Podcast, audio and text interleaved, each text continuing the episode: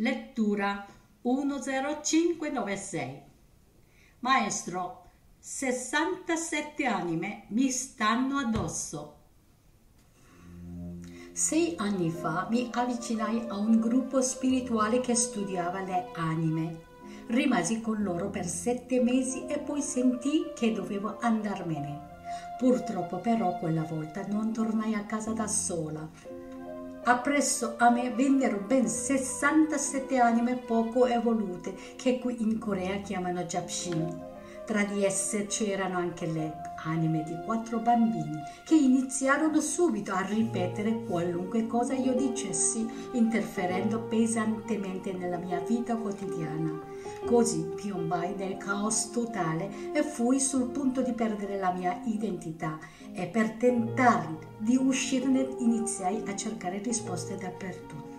Alla fine, circa un anno fa, scoprì il John Bob e da quel momento lo sto studiando. La maggior parte delle anime si è data una calmata, ma rimangono ancora una ventina di ostinati, compresi quei quattro bambini. Ora l'insegnamento del Bob è al centro della mia vita. Maestro, le chiedo come potrei portare avanti questo studio. Grazie mille.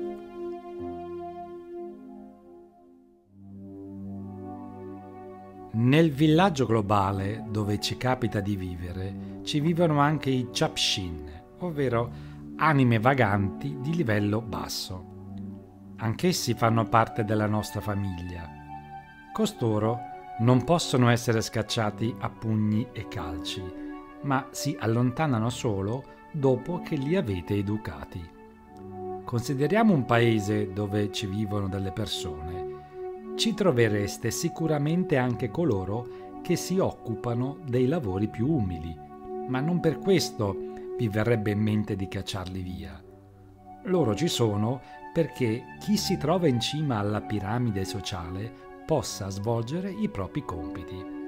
E siamo tutti connessi se grazie al loro lavoro voi foste diventati intellettuali, ora sarebbe il momento di fermarsi e riflettere sul come aiutarli e migliorare la loro vita. Un po' per volta potreste insegnar loro, dare la direzione. Dopotutto voi stessi avreste potuto trovarvi nella loro condizione e comunque nel tempo che fu siete già passati per quella classe sociale. Se ora li giudicaste, non fareste che porvi al loro livello. Provate a pensare in quale situazione miserabile io mi sia venuto a trovare per poter studiare. Sono cresciuto in una casa per orfani, ho trascorso la mia infanzia vendendo gomme americane e distribuendo giornali. È in una simile situazione di povertà che sono cresciuto senza conoscere i poveri e la povertà, come si potrebbe mai immaginare di vivere e fare qualche cosa per loro? È soltanto dopo una tale comprensione che potreste dirvi cresciuti.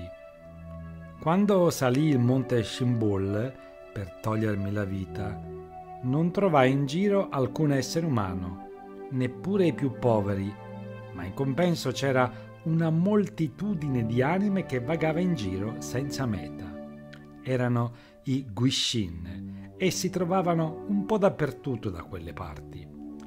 Per buona parte erano anime che gli sciamani, dietro l'autocompenso, avevano confinato lassù, dopo averle divise dalle persone con cui stavano appiccicate. Ora vi racconto una storia divertente. Erano trascorsi circa tre anni da quando ero salito in montagna e durante tutto quel periodo ero riuscito a campare grazie ai resti del cibo che gli escursionisti, gli sciamani lasciavano in giro. Di solito tutte quelle persone la sera scendevano e se ne ritornavano a casa loro, ma una sera mi trovai davanti a un gran numero di persone che chiacchieravano insieme senza sosta. E pareva proprio che non volessero andarsene, chiacchieravano, chiacchieravano e non si decidevano a scendere da quel monte. Dopo qualche giorno incominciai a sospettare che non si trattasse di umani. Come vi ho già detto, per sopravvivere durante quel periodo raccoglievo i resti del cibo che gli sciamani lasciavano in giro dopo le loro cerimonie. I pezzi migliori li poggiavo sopra un sasso, in bella vista, per chiunque che passando di là ne avesse bisogno. Riservavo per me solo gli scarti degli scarti. Ma capitava che ogni volta che mi piegavo per raccogliere qualcosa per me, ci fosse qualcuno che sboccava fuori e iniziava a corrermi appresso. Fu così che un poco per volta iniziai a vederli e poi compresi. Compresi che ciò che raccoglievo per sopravvivere era il cibo destinato alle anime, era cibo che gli sciamani lasciavano intenzionalmente in quel luogo per loro, dopo ogni cerimonia.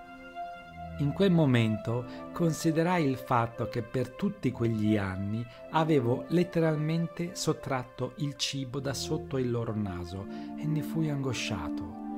Che cosa avrei potuto fare per loro? mi chiesi. Decisi di chiamarli a raccolta davanti alla mia tenda.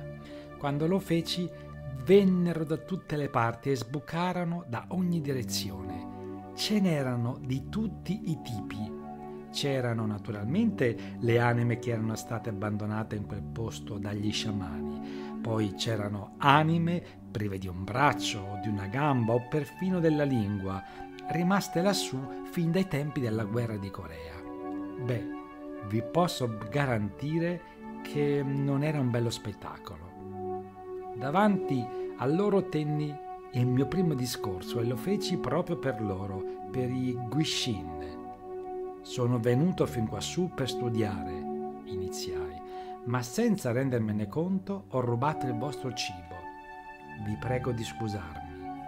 E poi non sono riuscito ancora a trovare ciò che sto cercando e così in questo momento non posso aiutarvi. Ma quando avrò terminato il mio studio, quando avrò trovato la legge della verità della natura, come prima cosa vi aiuterò. Infine aggiunsi, mentre io studio, voi potreste aiutarmi. E che cosa accadde dopo di allora?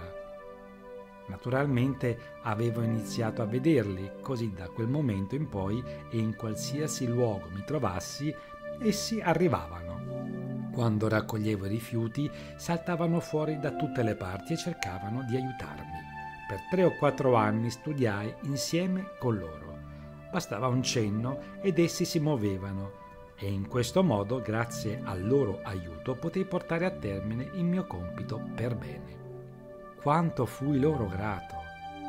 Così, quando venne il momento del mio ritorno, il primo lavoro che feci fu quello di girare per tutta la montagna e mandare al loro posto tutte quelle anime se voi deste il nome di miserabile a una persona o a un guishin, essi lo diventerebbero, ma ricordatevi che nessun essere è miserabile. Ciascuno ha la sua propria posizione, il suo ruolo e tutti fanno parte della nostra famiglia, sono dei fratelli. Voi pensate al concetto del divino solo quando alzate gli occhi verso gli dei che stanno in cielo, ma anche gli altri lo sono se li aiutaste, si inginocchierebbero davanti a voi e vi seguirebbero.